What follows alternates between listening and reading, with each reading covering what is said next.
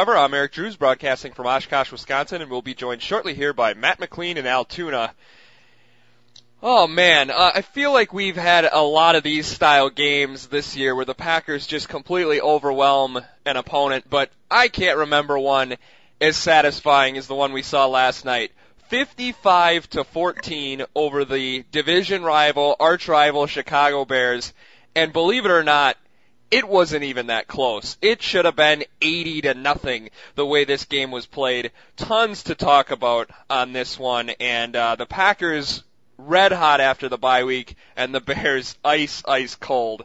Uh, so this will be a fun one to talk about. Uh, not so fun on uh, what navy blue and orange forever somewhere in uh, Chicagoland, but certainly fun for us.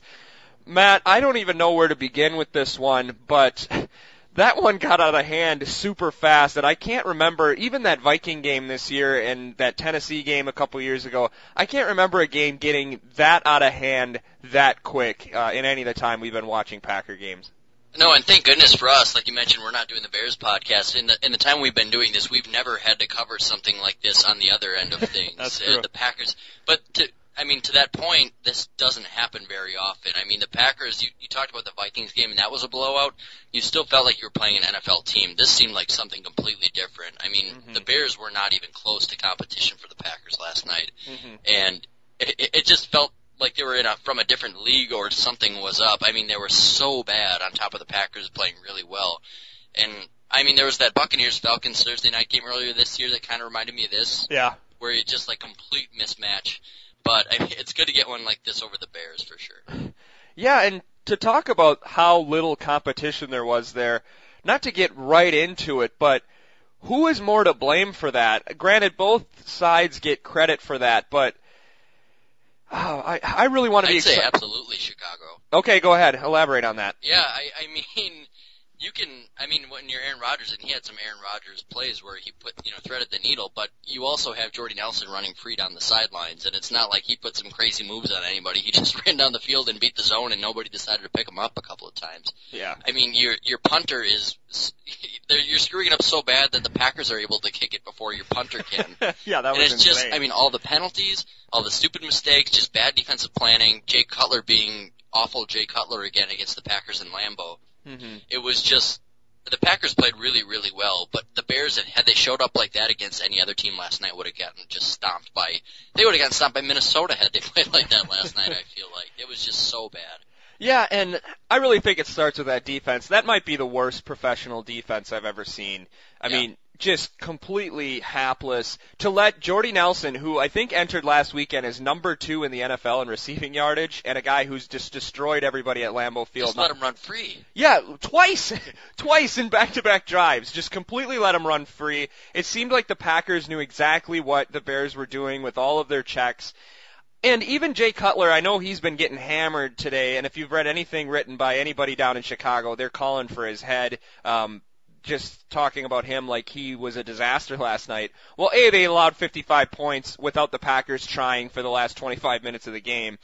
And he played much worse in other games against the Packers. He didn't even play that bad last night. I mean, he had that ridiculous interception where he boinked it off uh, uh what Kyle Long's head right into Casey Hayward. But other than that medicine ball that he threw to Micah Hyde, I didn't think he played.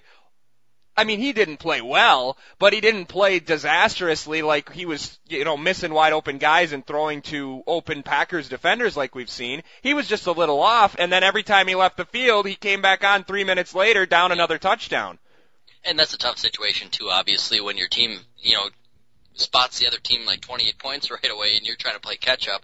We know exactly what he's doing.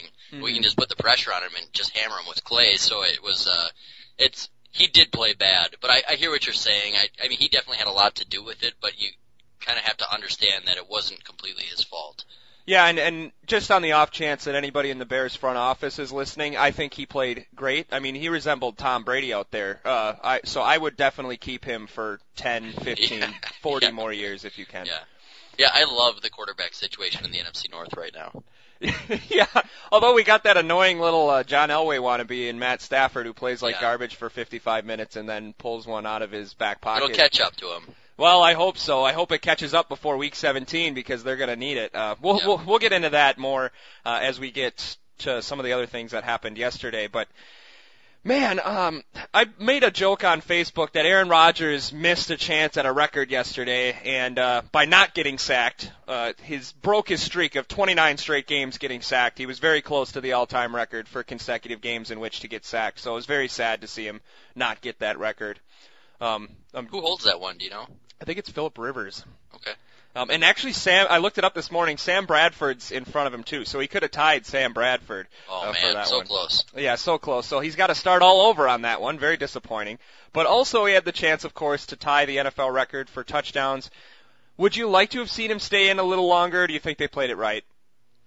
Yeah, I, when you text me that he needed one more for the record, to be honest with you, I was like, wait, they they had to have like run in one or two of those. I didn't even realize he had six. I thought I thought he had like four or five. I was like, they had to have run one of those in, but no, it was all. T- all Rodgers. So at that point, I was like, "Screw it! It's the Bears. Go for eight. You know, set the record." and they definitely could have. Yeah. And I kind of wanted to at- at the time, but looking back on it now, they definitely made the right choice. And even after they pulled him, I was like, "Yeah, thank goodness," because he could have gotten hurt again, obviously coming off that injury. So they made the right choice, but it would have been really fun to see eight. Yeah, and uh, old Matt Flynn somehow stays on the top of the Packers record Yes. books with six touchdowns. Uh, it's the that one's not that funny because it's hard to throw seven touchdowns clearly, but the one that's funny is that Aaron was pulled with 580 passing yards against the Redskins last year, which tied Flynn. Uh, so Flynn somehow still has the yardage mark too for Packer history, which is fun. Actually, maybe Rodgers threw more than that against the Saints. I don't know. It doesn't matter. But yeah, I thought they played it well. I think you never know what could happen. Credit to the Bears is they took their beating much better than the Steelers did yesterday or Baltimore did the week before. Uh, maybe they just have I don't know if you're a Chicago fan or a Chicago coach do you think the way the Bears reacted, for the most part, there's some chippiness, there always is when a game gets out of hand, but for the most part, I thought they took their historic beating in a very gentlemanly fashion. Would you like to have seen them be a little bit more like crybabies, like Pittsburgh and the Bengals and the Ravens tend to be when they lose? So is that a lack of passion or is that more professionalism? I'd say maybe a little. I mean, we did see some of it with that that cheap shot on that punt return right to the helmet. Oh, Uh, it's on house. That guy should have been thrown out. house. Yeah, he should have been tossed. There was a couple of things, but I think it kind of has to do with the fact that with the way they came into that game, clearly not wanting to be there. It, Yeah. it sure seemed like it. If you're at that point, you know you're going to get stomped going into Lambeau. You know, if you once you start getting stomped, you're like, oh well, you don't really feel like fighting at that point. You're just like, let's get this game over with, and I don't want to get hurt. So. hmm I think that probably has more to do with it. They just got killed by the Patriots. Had a bye week to sit and think on it. Probably were all down on themselves and they got stomped again. So at that point, they're probably like, you know, more heads down than ready to brawl. Yeah, they could have been embarrassed at that point, and I mm-hmm. understand that. And certainly losing to the Packers poor, uh, badly is not new for the Bears in this recent era of football. But I find it funny that their reaction to getting destroyed for the second straight week was far more reserved than Mike McCarthy's reaction to s- tripping on a cord on the It sideline. was hilarious. I totally forgot about that. what was his deal with that? I don't know. I think he just startled him. So it's kind of like when you're at home and you bunk your knee on the coffee table or something. You just get, you're kind of scared, but then also you're mad.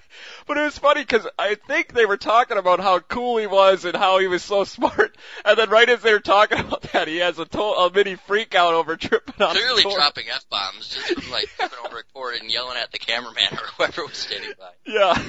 So that was what if you stayed after the onslaught to watch the rest of the game, it was worth it if you got to see McCarthy react to tripping. That was one of the best moments of the season in my opinion. But before we get into some of the other Packers stuff, um, we're just talking about how poorly the Bears are because quite frankly they deserve it as much as the Packers deserve praise for how they played yesterday. If you read, as I alluded to earlier, if you read anything written by anybody in Chicago or any comments by Bears fans or anything, they are ready to fire Mike Trestman today. And obviously, uh, defensive coordinator Mel Tucker as well. Do you think that the last couple of weeks and really the skid the Bears have been on ever since the halftime of the first Packer game, do you think it warrants making a move like that mid-season on Trestman and Tucker? Surprisingly, yes, I do actually. Oh, wow. And I'm kind of surprised to hear myself say that because I don't usually feel like firing a coach in the middle of the season is a good idea. Yeah.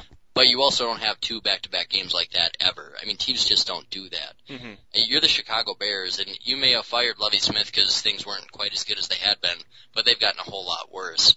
And you just can't show up like that. I, I can see maybe waiting till the end of the year, and I hear reports today that no, he'll be safe Mm-hmm. no matter what happens. He's only been there a year and a half, but that was embarrassing. You cannot do that. Yeah. And yeah, I don't get how they showed up like that, and it's probably not 100% his fault, but you just can't do it. And I would have been completely understand it. You know, I would have completely understood had I saw today that he was fired. I, I mean, the defensive coordinator for sure. How long has he been there now? I would assume he came in with Trestman. I, I mean, their defenses over the last two years, they went from one of the best in the league every single year to just an embarrassment. Yeah. And it's just surprising to see this kind of a, a downfall. They're better than three and six. And I don't think it's the talent. Maybe defensively the talent is the issue, but it definitely isn't on offense. And he's supposed to be an offensive juggernaut in this mastermind, and they're terrible. Well, he just seems like the worst coach to handle this type of situation where you almost need a guy to grab him by the face mask and be like, listen, you know, have some pride. You know, Yeah. get out there and do something. You need like, you know, I think McCarthy could do it, but you almost need a, a guy like a Mike Singletary. You know, as as much as he didn't win anything in San Francisco, they were a doormat going two and fourteen every year until he came over there and be like, hey, wait a minute, we don't have to be a doormat. Yeah. And he got him, you know, he only got him to six and ten or whatever, but at least they were competitive. Yeah. And he, he's just kind of stand there taking it right now. And now I know you said this doesn't happen all the time, and that or it never happens, but Not to the Bears, it doesn't. well, it did happen. The they said yesterday that this has happened one other time to the prestigious 1923 Rochester Jeffersons. So I think you know the Jeffersons. You know they didn't recover. I don't think very well. They lost two of their uh, four games that year. So Well, I mean, if you're like the Jaguars or the Raiders, it's one thing. You're rebuilding, you're drafting, whatever. But you're the Bears. You've got, you know, your franchise quarterback. You've got two supposed elite receivers. You've got a franchise running back. Mm-hmm. So, I mean, this cannot happen. It, it can happen if you've got a, a rookie quarterback starting. But I, I don't understand how this team shows up like that. Well, and they invested some money in that defense during the off season. They Yeah. got they got Jared Allen and Lance Briggs has been, you know, And, and I mean, did Jared Allen or Lance Briggs even play last night? I hardly even noticed. if you'd have told me Lance Briggs retired after the 2009 season, I would have Yeah. believed you. But yeah, Jared Allen didn't do anything, and I don't know. It, it was a weird game. It, it's hard to take anything from it because it felt like it was 28 nothing as soon as the game started, and Yeah. But you'd like to see him fight back. I mean, I was kind of joking with you and on Twitter and stuff about garbage points because it just felt like there was so much time left. I mean, Rodgers was out with 25 minutes to play. I'm like, well, gosh, this is going to be a gross score at the end. It's going to be like 56 to 21 or or 28. And they didn't even have, even with their starters in, they didn't have enough energy or enough wherewithal or enough pride to even put up 21 points when I'm pretty sure the Packers would have gifted him 21 points if they just would have put forth some effort. It was pathetic out there, and I can't imagine what it's like to be a Bears fan today.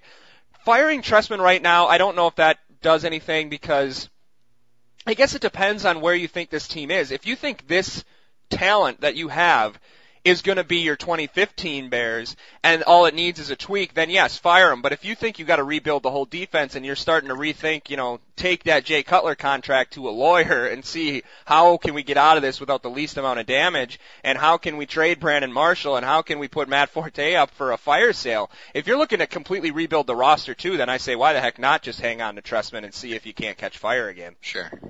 Uh, but I don't know. It's, it, I don't know enough about Jay's contract, but is there any way they can get out of that? Because you got to think that's at least crossing their mind. I don't either. Yeah, you would have think, have thought, you know, knowing the way that he's played, that they would have built in some kind of out. Usually, after like two or three years, you're able to kind of get out of it without too much repercussion. So, I would imagine they have something like that in there. But no, I do not know, and I haven't really heard much talk about that today either. Yeah, and I know the uh, Andy Dalton contract was structured like that, where it had Yes. some huge balloon number, but they can opt out basically after next year.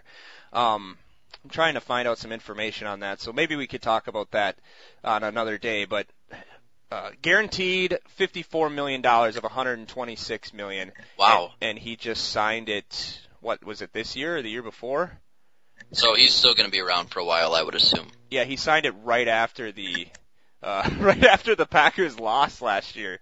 So Yeah, I, you you almost think you have to be tied to it to at least another couple years. I mean, 55 million. You can't have that be dead money when you need that much. You almost just have to hope for the best. Mhm.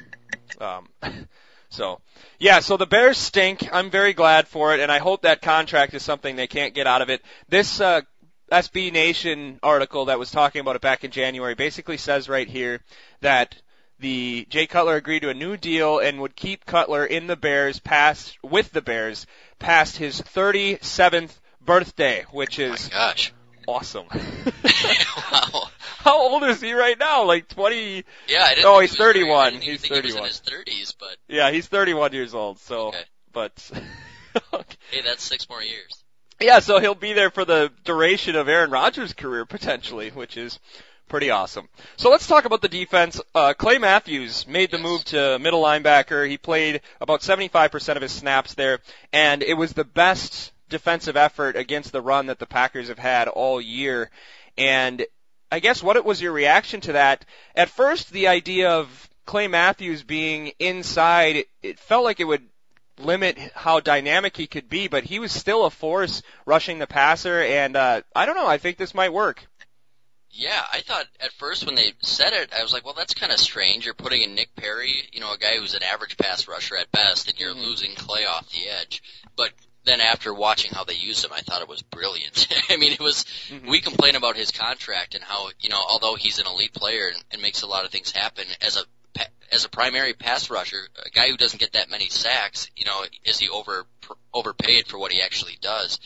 But when you have him in the middle like that, he was able to do so much more, and he's already a better middle linebacker than anybody else we've had in the last five years. So Mhm. if you can use him like that and still be creative with him and, and use him in the pass rush, and I think it was Collinsworth or somebody last night compared him to Troy Polamalu, and that Yep. was pretty close to how they were using him. Mhm. And it was pretty awesome to see. So I don't know if it's going to be that effective in every game going forward, considering teams will be more ready for it. But I Mhm. think it was a really smart choice, and he wasn't just sitting back there as a middle linebacker, you know, doing his read steps and, and playing the run. He was being used a little differently than a primary middle linebacker, and I thought it was really awesome. Yeah, he's certainly a better blitzer up the middle than AJ Hawk's going to be. Yeah. and uh, yeah, his run support was great. They did some really creative stuff with him. Um, and I think at the end of the day, it's been one week. I think there's definitely potential here. But if you're going net change, I mean, Clay Matthews, if he's at 100% effectiveness on the outside, you know, if you're trying to, I'm trying to think of a good analogy to use, but let's use Madden ratings for the benefit of a better one, or for the lack of a better one, and say he's a 97 outside linebacker. You stick him at middle linebacker, maybe he's an 89, but then you stick a 85 Nick Perry on the outside. That's better than having your 97 Clay Matthews and then your 70 Brad Jones in yeah, the middle. Exactly. The I mean- difference is is a lot bigger from him him upgrading at the middle linebacker as opposed to Perry coming in at outside linebacker. Yeah, definitely. Although this formation, I was thinking about it today, uh, and I hope that Philadelphia runs a crappy read option next week with Mark Sanchez because him in the middle playing that read option kind of scares me, especially if you have a quarterback Okay. that can make him hurt. Uh, I feel like, you know, if he gets on the outside, at least you can funnel them back on the inside. You can play contain. There's more space if you get fooled. If you get fooled in the inside, that could be pretty bad Yep, true. but we'll see. We'll have to wait. It's the first time they tried it, and I think it was pretty good. I don't really have a, a ton else to say about this game. I mean, it was such a beatdown, and it felt like half a game, and then you're just standing. It was a, another one of those games that just felt like a preseason game. Felt like Aaron Rodgers has hardly played at Lambeau Field this year. Uh, that was one stat. Since they fell down to the Jets 21 to 3 at home, since then they've outscored their opponents at Lambeau Field 163 to 44. So that's uh, pre- pretty decent. Yeah, pretty good. Um, shoot, I, I had something that I, I wanted to mention, I guess, but um, oh, Eddie Lacy, I wanted to mention. I thought he played really good yesterday, but when you look at it, he only had what 118 yards from scrimmage. But this is going to be one of those things where we as Packer fans are going to have to grade on a curve when we're talking about Eddie Lacy's sophomore season because his stats aren't going to be as good at the end of the day. But when he's used, uh, at least the last month, he's been incredibly effective. But they have so many weapons that they just don't need him that much. Yeah, I would agree with you to a point. I mean, he did only average 3.6 yards on the ground, but he's really surprising me in the passing game. And I know it was just basically one more long catch that makes his average look like it's 22 and a half. But Yeah. Um, I mean, the last two weeks, I would say for sure, obviously with the bye in between, but he's running harder, it seems like. So, you're right, he's going to end up probably with just barely a thousand yards. It seems like he gets only 50, 60 yards a week, but if he, if he can kind of keep it up like he's doing and keep getting stronger and stronger as the year goes on, I think he's definitely going to be, um, well worth it. Yeah, what do you think about that big touchdown of his? It was impressive, and he he did well, and I, I thought he showed good speed. But um, was that kind of a gift of the Bears, who were a little tired of running at that point? Yeah, probably. Just like a couple of the other touchdowns too. Yeah, so uh, I guess that you, you take that uh, as it goes. I mean, heck, it's a touchdown. Yeah, I wouldn't give it back. No, definitely not. Uh, real quick, Aaron Rodgers against the Saints had 418 yards. For some reason, I had that switched in my head and thought maybe he had 481. I know it was his highest total of the season. And actually, their total in New Orleans, 591 total offense was.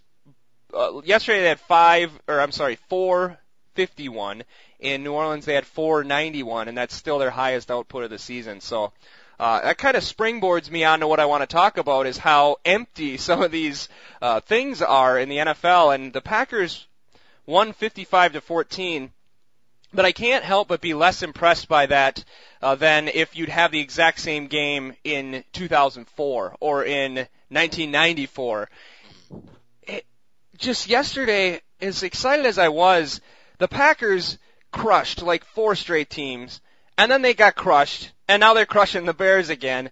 You had the Pittsburgh Steelers annihilate two playoff caliber teams and then go to the Jets and get just completely punked out. I don't understand the NFL right now. Denver's gotten killed. Seattle, I mean, they they've been roughed up a little bit. San Diego, they lost by nine, but they got a gift touchdown in that game. Denver's been destroyed. New England's been destroyed. I mean, I don't really even know what to make of anything right now. And as excited as I am about the Packers, I feel like the reason the spread was as it was is not because they're 55 to 14 better than the Bears, although you can make that argument, but it just feels like every single team, I know I said it last week, every team in the NFL is like two turnovers away from just getting completely destroyed and and I don't really like it. Yeah, it is really strange and it's it's really hard to pick games too. And I think maybe I'm wrong here, but I think it has a lot to do with kind of the creative coaching too. Is you can't like we've maybe seen with Sean Payton and Mike McCarthy, you can't sit on what's been working for you because teams are gonna mm-hmm. adjust to it. And like the Jets did against Pittsburgh, Tomlin was probably saying to himself, "Hey, we've killed people for two weeks in a row. Let's just, you know keep doing what we're doing." And then a good defensive mind like Rex Ryan comes in and just shuts them down. Mm-hmm. So I, I mean that has something to do with it. And I think that even though some teams look very different in talent, like the Jets and you know a team like the Broncos or something, they're really not that far off, maybe just a quarterback off. So mm-hmm. if you're able to have a good game, you know, defensively or something like that, you're going to upset somebody. So it's it is frustrating at times, but to your first point, you're right. Had this game happened in '96, we'd probably never forget it. But now it seems like we've already done this to a couple of teams this year, so it didn't seem, you know, quite as out of the realm of possibility. Yeah, and I think it's just, it, it, I think it has to do with nobody's defense is very good. I mean, yeah. Seattle included. Everybody has the potential to just have an off day, and then an off day just gets you completely destroyed. And I started on Sunday kind of looking at stats because it just felt like there's been so many blowouts. And yesterday really didn't do much to help that because there was a bunch of other ones. I know you had some tight games, but there was some other, you know, the Packer game was a blowout. We'll see what happens. The Sunday night games have been brutal. After that San Francisco Chicago game, every single Sunday night game has been as bad as Thursday. Just mm-hmm. 20 point games every single week. And I wanted to look up how this season ranked against some other ones. And so I set the criteria of a 20 point game. So how many games are decided by 20 or more points in a given season? And since the merger in 1970, 2014 is set up to be the fifth, I guess worst is not really the, the, the word, but the fifth highest percentage of games being decided by 20 points or less. So far this year, of the 146 games played, 38 have been decided by 20 points or more. That's 26%. Um, and then 2009 actually recently also had 26 and a half, which is second highest in history. And these are involved in the the only other ones around this in the top five are all from the mid 70s when teams had really really good defenses and a bunch of teams had completely inept offenses that couldn't score a touchdown a game. And I guess I don't know what to make of this. If you look at the top 20, it has one, two, three, four, five, six, seven of the top 20 uh, highest blowout rate seasons are in the last 10 years. So I don't know if that's a product of the new NFL or if there's anything to make of it, but if you do the trend line that the NFL was horrible um, in the 60s and 70s, where there, it was just a ton of blowouts. Uh, 1973 had 30% of games be blowouts, so certainly whatever rule changes they made then were important it kind of came down through the 80s and the 90s, and then according to my data here, in 1995 was the best year in NFL history from a competitive standpoint. Just 13.75% of games were decided by 20 points or more, so almost every game was close. And since then, it's been trending back upwards to, towards about 25%, which would make it amongst the highest ever. So I know that's a lot of data to throw at you, but um, is there anything that they should do now? Is this something that the NFL should be concerned about? Do you have any just real quick thoughts about that? I, yeah, I guess real quick, I think it directly correlates to the the rule changes to make it a little easier on the offense. Because if you when you open it up that much, if you know a team is is primed to score 50 points at any given Sunday. So, mm-hmm. you know, it, it can just happen sometimes. Whereas back then, you know, even in the 90s, more, I mean, more running game and everything, you weren't bound to score that many points. Mm-hmm. Whereas now you put up that many points, you can maybe shut somebody down a little bit. So it, it's kind of strange. You would think like pre-free agency would have more blowouts because it was more Im- imbalanced, but yeah, it's just, the, just these high-powered crazy offenses are just ready to just kill somebody at any second. Well, and there is a drawback, and, and I did this to, to balance it out.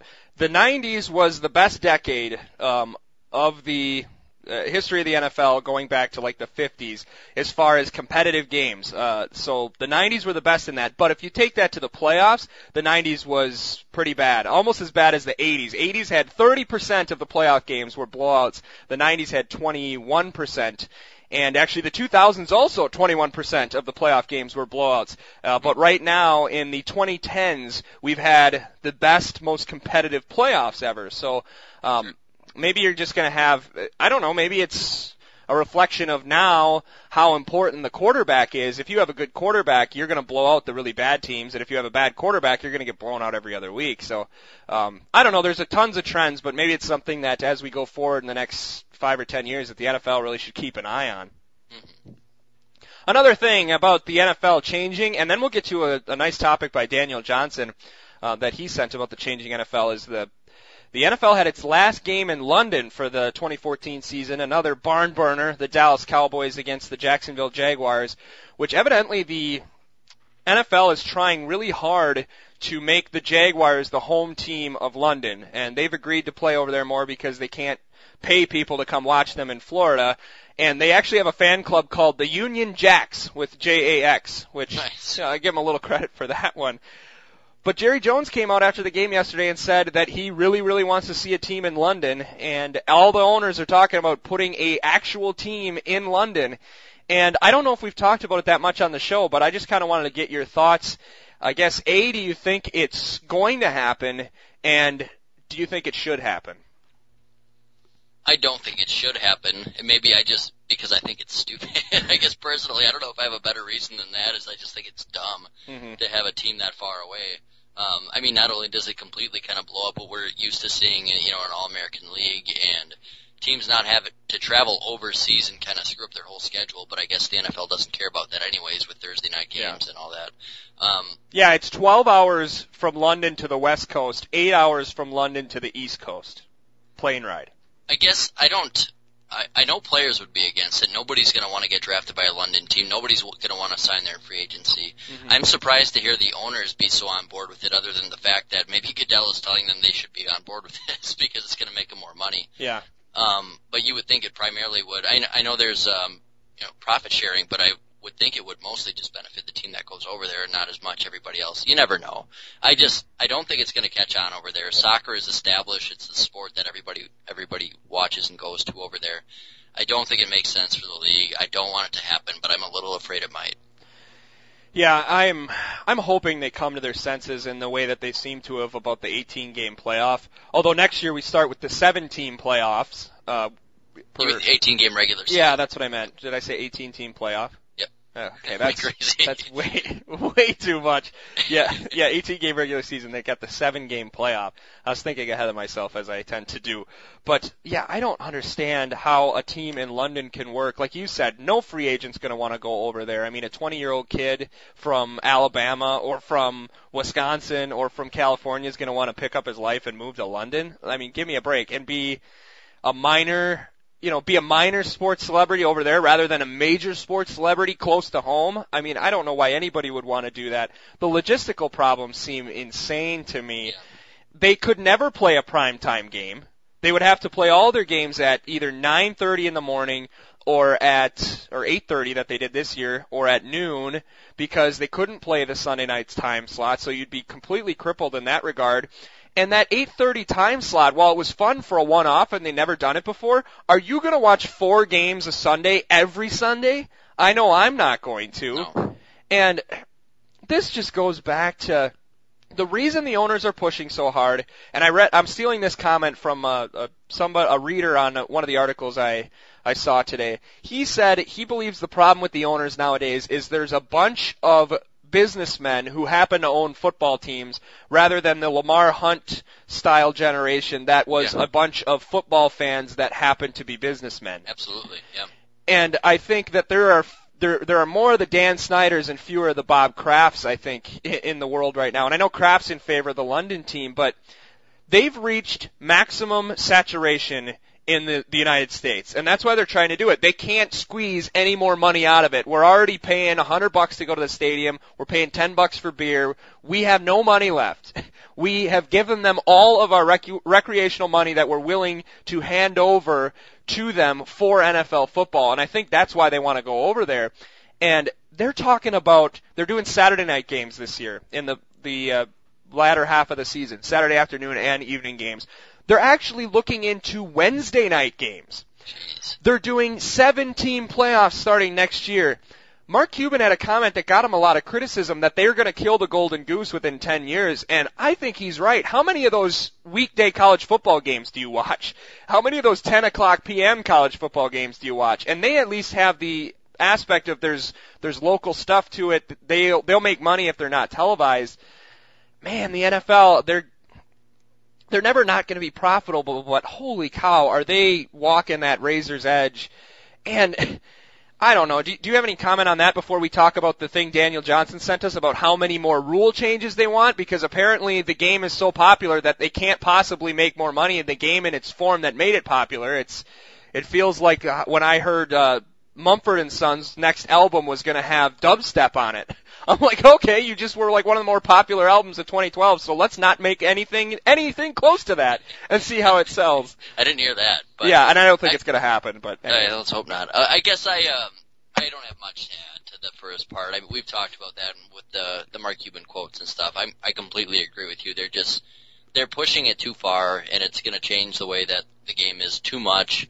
And and but the thing is, you know, I don't know if it's ever going to alienate me. We'll see. but Yeah. and that's why they know they can do it because they can just keep pushing and pushing, and nobody's going to stop watching. And you know, we're all probably at fault for that, but we love love the game. So, Mhm. um, uh, I, what was your second thing about there? I don't even remember. I talked Yeah. about a lot of stuff there, but one of the things I was going to say is that it, I don't necessarily think I'll ever get alienated, but just with how many blowouts there's been and how many changes in the off-field issues that they've had this year, I can confidently say that I've enjoyed this NFL season less than any other season I can remember. Sure, and I'd get on board with that. And I, and I know I'm watching a little bit less. I used to religiously watch all three games in a row on Sundays, and I know, and maybe it's you know Getting relates older. to my life right now too. Yeah. And we're getting a little bit older, and it's hard to do that. But I'm I'm okay sometimes missing the three o'clock games or the Sunday night game if I have stuff going on. Whereas before, I would make sure I wasn't doing anything at all on Sundays. So hmm I uh I no, I can definitely get on board with you saying that. It's it's different and I I'll never miss a Packer game, but I guess I'm watching less of the rest of it. Yeah, but that's the kind of fans they want because if you look at those commercials, apparently their fans are just these huge giant fans who have everything in their house decked out in Packer stuff, wear Packer stuff head to toe, and love the Packers so much that they go to the grocery store in the middle of the game and have to watch it on their phone. Yeah.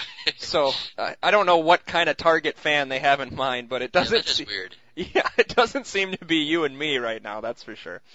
And to go on to talk about some crazy rule changes, Daniel Johnson sent us a great article and some comments here, and I'll read his introduction and then we'll talk about the article.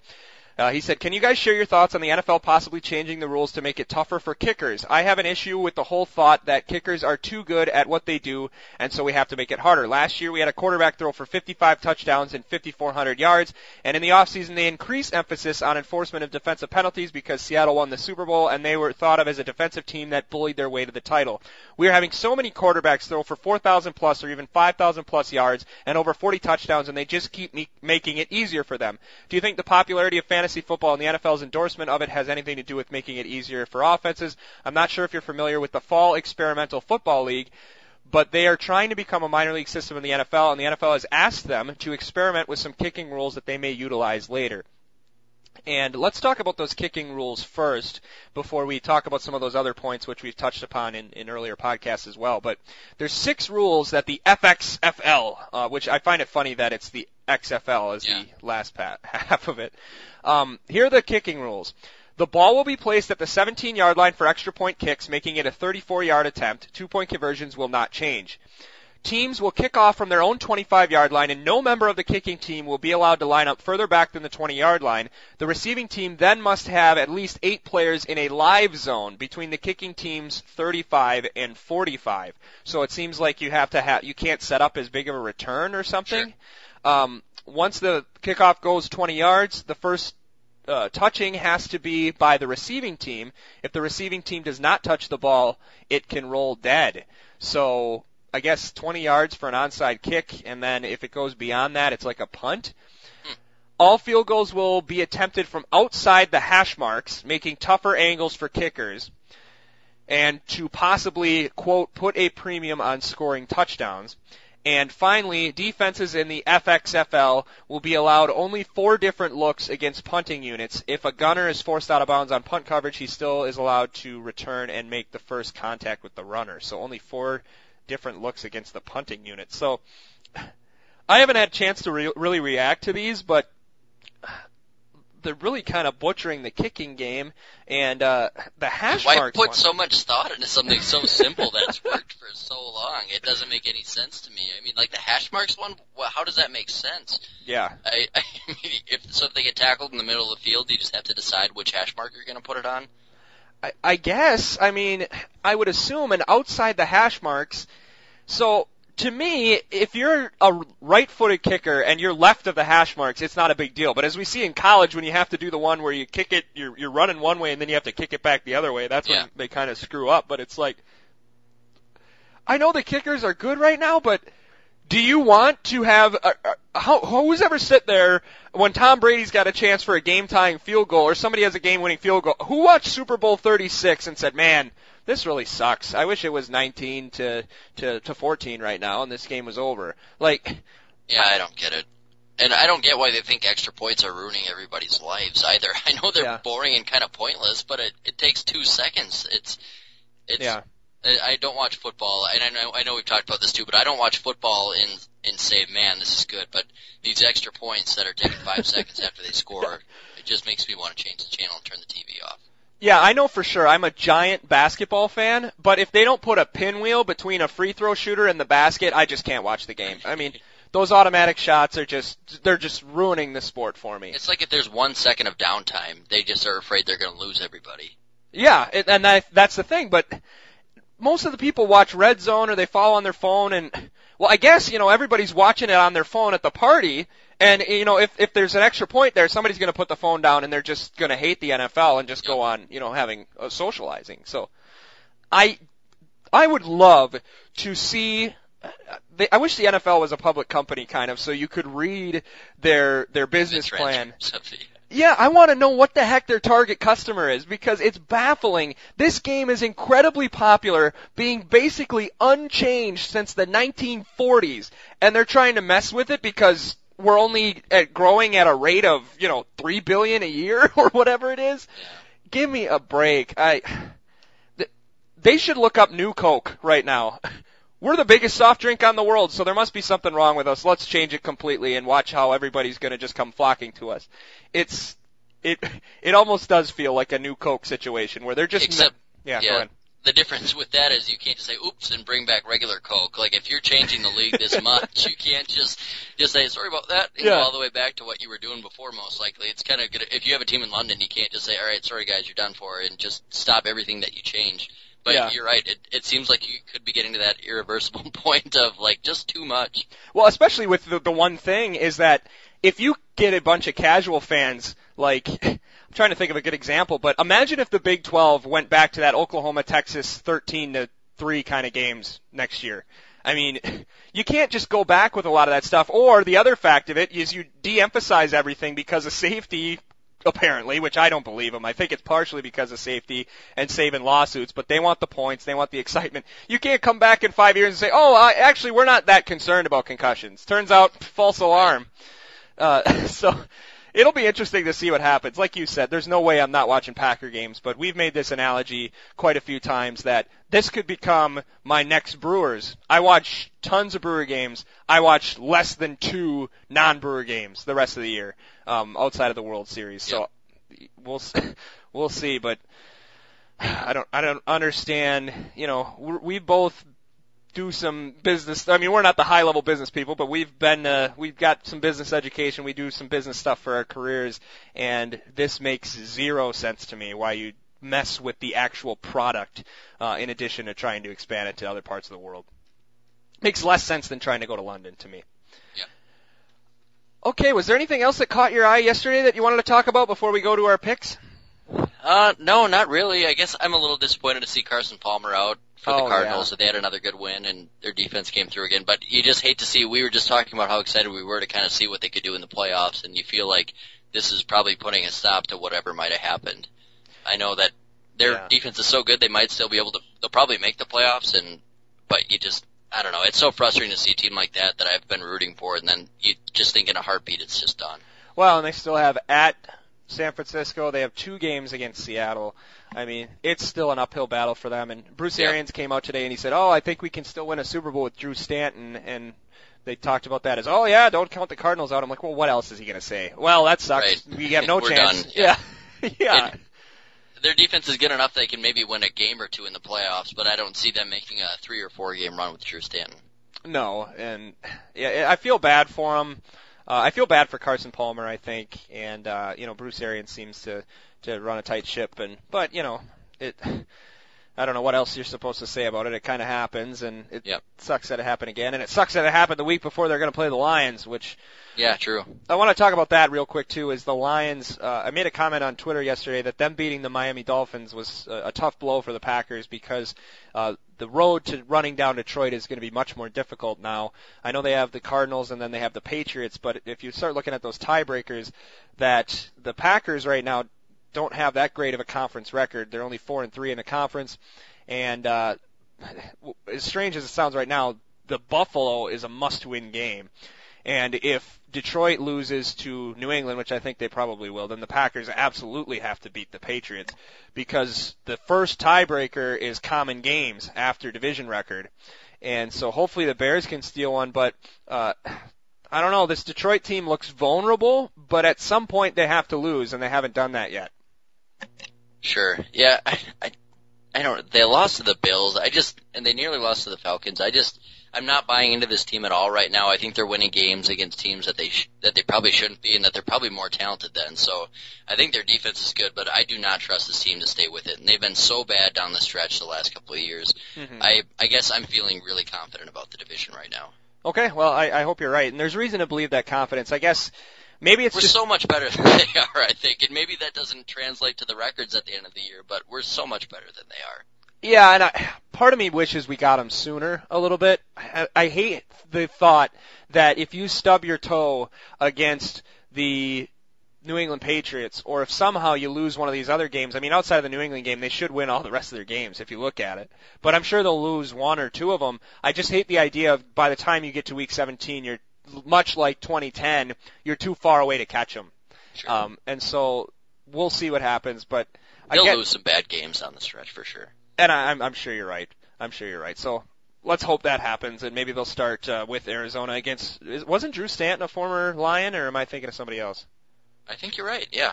Okay, so I guess he can maybe stick it to his maybe former team. Let's see if that happens. all right, now let's pick our week 11 picks. We didn't do all that great last week. I didn't have a chance to tally it. I think you uh, gained a game or two on me. Though. I did okay. Yeah, I've got nine right so far, and I've got Philly tonight. Yeah, and I picked Carolina, and I don't know if I did that just out of haste or what, or maybe I thought it was in Carolina, but I couldn't believe when I was looking at my list today that I picked Carolina at the Eagles. So that was a really well, stupid. Well, Mark pick. Sanchez is starting tonight, which made me almost change my mind too. So it, it could not be that bad of a pick. Yeah, but you know, I, Cam Newton's been brutal so Yeah, far. Carolina stinks. Yeah, they're horrible. So I think you're probably going to pick up another game on me.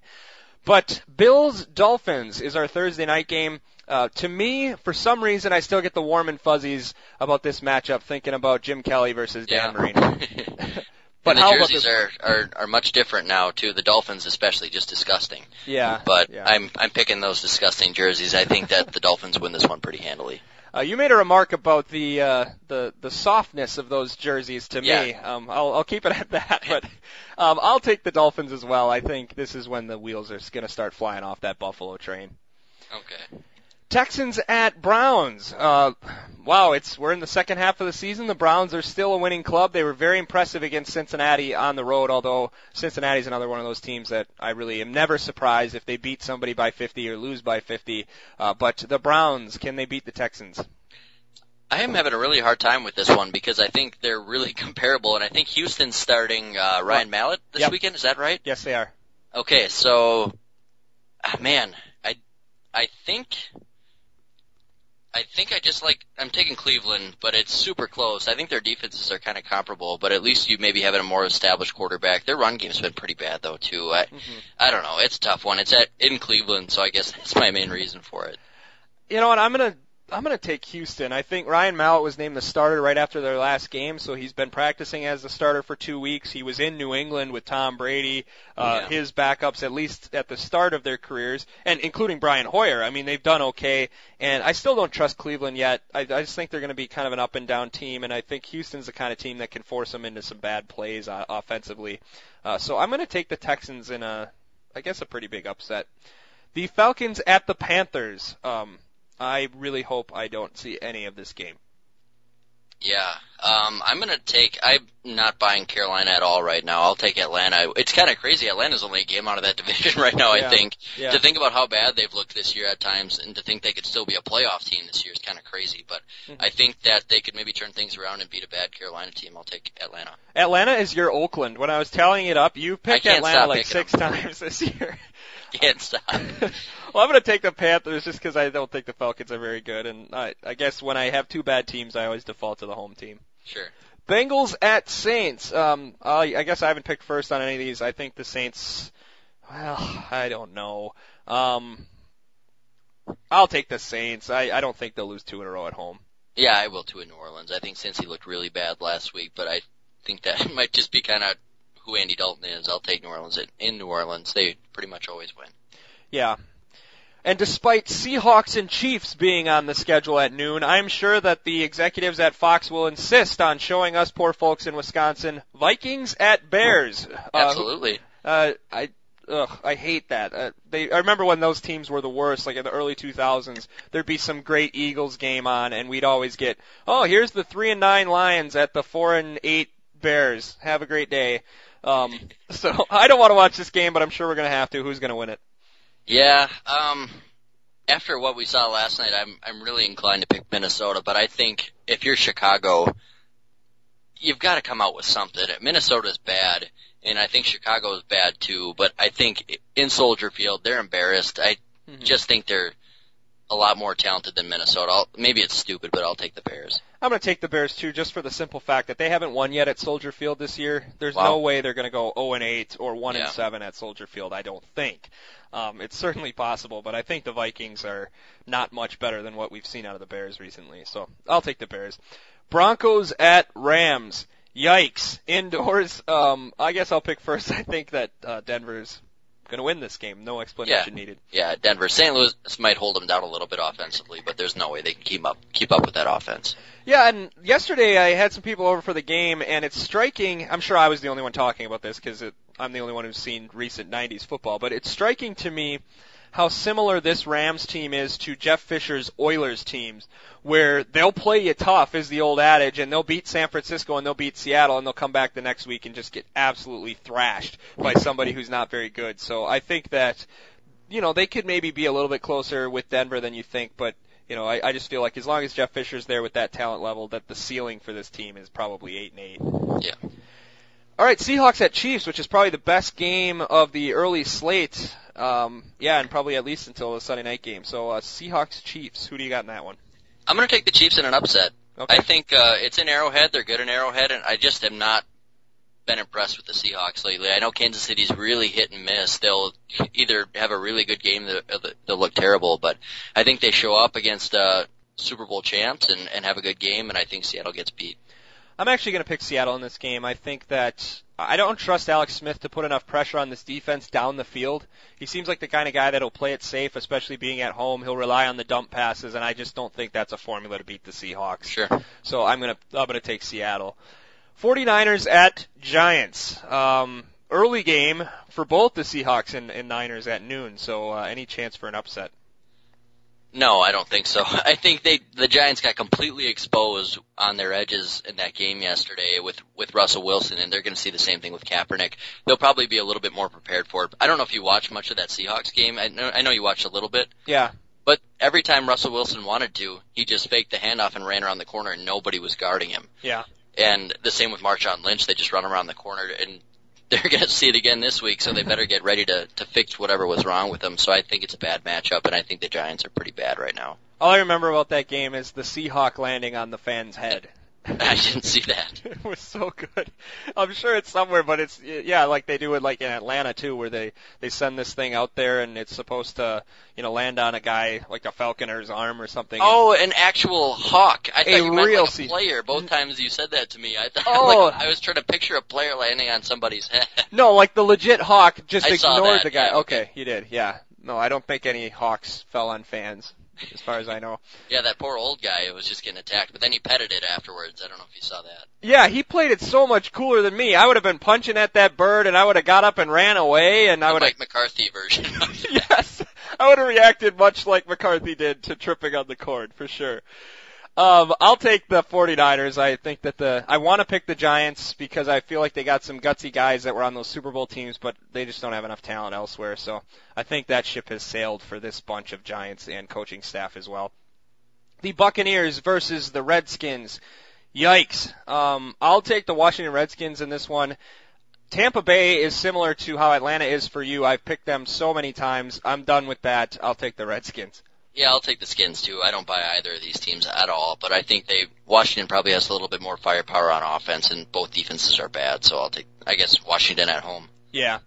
The Raiders at the San Diego Chargers. The Chargers who have been really one of the worst teams for probably the last, what, three or four games. Yeah. And the Raiders, I guess they're sort of staying in games for a while and then giving it, a, you know, not staying close in the second half. You would think they got to win one eventually. Uh, is there a chance that they can keep this uh, pain going for San Diego? No, I think this is the perfect opportunity for San Diego to turn it around, turn it around, and make a push to get into the playoffs again here. So I think the Chargers roll. Yeah, I'm tempted. If this was in Oakland, I'd pr- maybe pick the Raiders. Yeah, I agree. Yeah, but definitely not in San Diego. The Lions at Cardinals, a big, big game. Unfortunately, we're not even going to get to watch it because the Packers are playing at the same time. But uh, who you got? This is a tough one because both defenses are really good. I don't trust the Lions offense against this Cardinals defense at all, but I don't know what to expect from Stanton. I'm I'm going to take the Cardinals just Okay. because it seems like no matter what happens. I mean, they won with Logan Thomas. They've won with Stanton this year. Yeah. And I'm not buying the Lions at all in Arizona. I guess maybe just because I want to see it so bad, but I'll take the Cardinals. yeah. Um. This is a really tough one. So they just don't lose, and I, the Lions are just you know just hanging on by a thread and just barely winning. It, it seems it's a tough one. yeah. And, and who did Stanton beat? Did he beat the 49ers? I think he beat right. Yes, I know that was one of them. I think he played in a couple other games too, but I don't remember. Yeah. At home, I guess I'll I'll ride the Cardinals maybe the same way you said. I think maybe just because I really want it to happen. Um, I could see the Lions playing like crap again and digging out a 17-16 win on a last second drive again, but uh, hopefully they got enough talent in that secondary where they can maybe shut down Megatron, and then if they do that, the Lions got nothing. Yep. Uh, uh, the Cardinals have one of the best run defenses in the NFL, so I'll take the Cardinals. Patriots versus Colts. I always want to think this is Manning and Brady. Um, I guess I'll pick first on this one. I'm gonna take the Patriots. I know the Colts are at home, but it just feels like this is a game where there's going to be a bunch of turnovers by Andrew Luck, and uh, Yeah. I don't, I don't know. I, I feel like this is a game New England's tailor made to win, especially the way they're playing right now. Yeah, I'm on the fence about this too. And New England's been playing so well, but I think I'll take Indy, and, and probably not for any difference than if it was in Foxborough. I'd take the Patriots, but I'll I'll take the the Colts because they're at home. So I think it'll be a good game, though. It should be a good thing to watch. Yeah, I, I'm really excited about that game. I really like Andrew Luck. I, I feel like I say that every week, but definitely uh, this should be a fun one. And then another game on Monday Night Football that was clearly chosen by some TV exec throwing a dart at the Week Yeah, 11 yeah. schedule. Steelers at Titans. Who you got in that one? We always kind of talk about like the teams in different sports leagues that seem like they don't exist anymore, and the Tennessee Titans are definitely that team in the NFL this year. I feel Yeah. like I haven't seen one snap of them. Yeah, Just just one time I was driving home during the noon games, and I just because I thought it was cozy, I listened to Browns Titans early in the year, but that was like the extent of my Titans um, this season. I I'm gonna take Pittsburgh, I guess. Tennessee doesn't have much going for them right now. I don't think they have like any talent on that team, and uh, Pittsburgh can at least score some points, I think. So I'll, I'll take them on the road. I'm not sure I could name a player on the Titans right now. Like, d- is is Jake Locker? He's hurt, right? Zach Mettenberger started. The Oh, Zach week. Mettenberger. That's right. Okay, and and so they have him. They have. I, I presume they have a coach, right? They do have a coach. Yep. Uh, I have no idea who it is. I couldn't tell you either. But I don't know. I mean, this, when was the last time they were on national TV? Um, Forever. I mean, when's the last primetime game they've had? It has to have been like three, four years. yeah, I don't know. I feel like they probably had a Thursday nighter in, in there somewhere again. Yeah. Oh yeah. Indy Well, they've something. Thursday nighters. Yeah. Yeah, but like a Monday night or something. Um, that's that doesn't matter. I still pick Pittsburgh. I think they won't have two. They won't lay two eggs in a row. I don't think. Well, they might. I don't know. I don't know anything about Pittsburgh. That that whole division is Ooh, so. Ken weird. Whisenhunt, right? Oh yeah, there you go. Ken Whisenhunt. He when was the last time he was with Pittsburgh? It's been a while, right? Yeah, I think a long time. Okay, so I don't think it'll matter. I think Pittsburgh will win. Okay, so that uh, wraps up Week 11. Uh, tonight, I know we picked opposite teams, but the pa- oh, we got to talk about this game. The Eagles are coming to play the Packers. We got to pick that one. Uh, I, an- another instance where we're trying to pick blind a little bit. We don't have a chance to see Mark Sanchez play prior to making our picks here, but um, I guess what do you expect out of Sanchez not only tonight but against the Packers? And uh, can the Packers beat Philadelphia? Yeah, it, like you said, we're kind of going in blind. It's hard to really know what you're in for until you see tonight's game with Sanchez. I didn't see much of the game last week when he got to play. Mhm. I I really like the Packers' chances here at home against Sanchez. I it seems like a good recipe for sure. Um, I mean the Eagles are explosive. They'll score some points against our defense, I think, but I don't see the Packers losing. Yeah, I don't either. And their defense, they've kept the points down, but the actual yardage on their defense is not very good. Um, so I think, I don't even know how explosive they'll be. I think there is a chance that this game could get out of hand, much like the Carolina one did, or that first Bears game. Yeah. If uh, Sanchez comes out and throws a turnover or two, or has a couple quick three and outs, the Packers are going to be geared up. It's going to be a 3:25 game, so practically a night game. I think the Packers are feeling really good about themselves, and uh, I just don't think that the that Mark Sanchez, especially in his second or third game playing, I don't think he's got what it takes to to put the pressure on the pack. So I. I'm pretty confident uh, that the Packers are going to win this game. All right.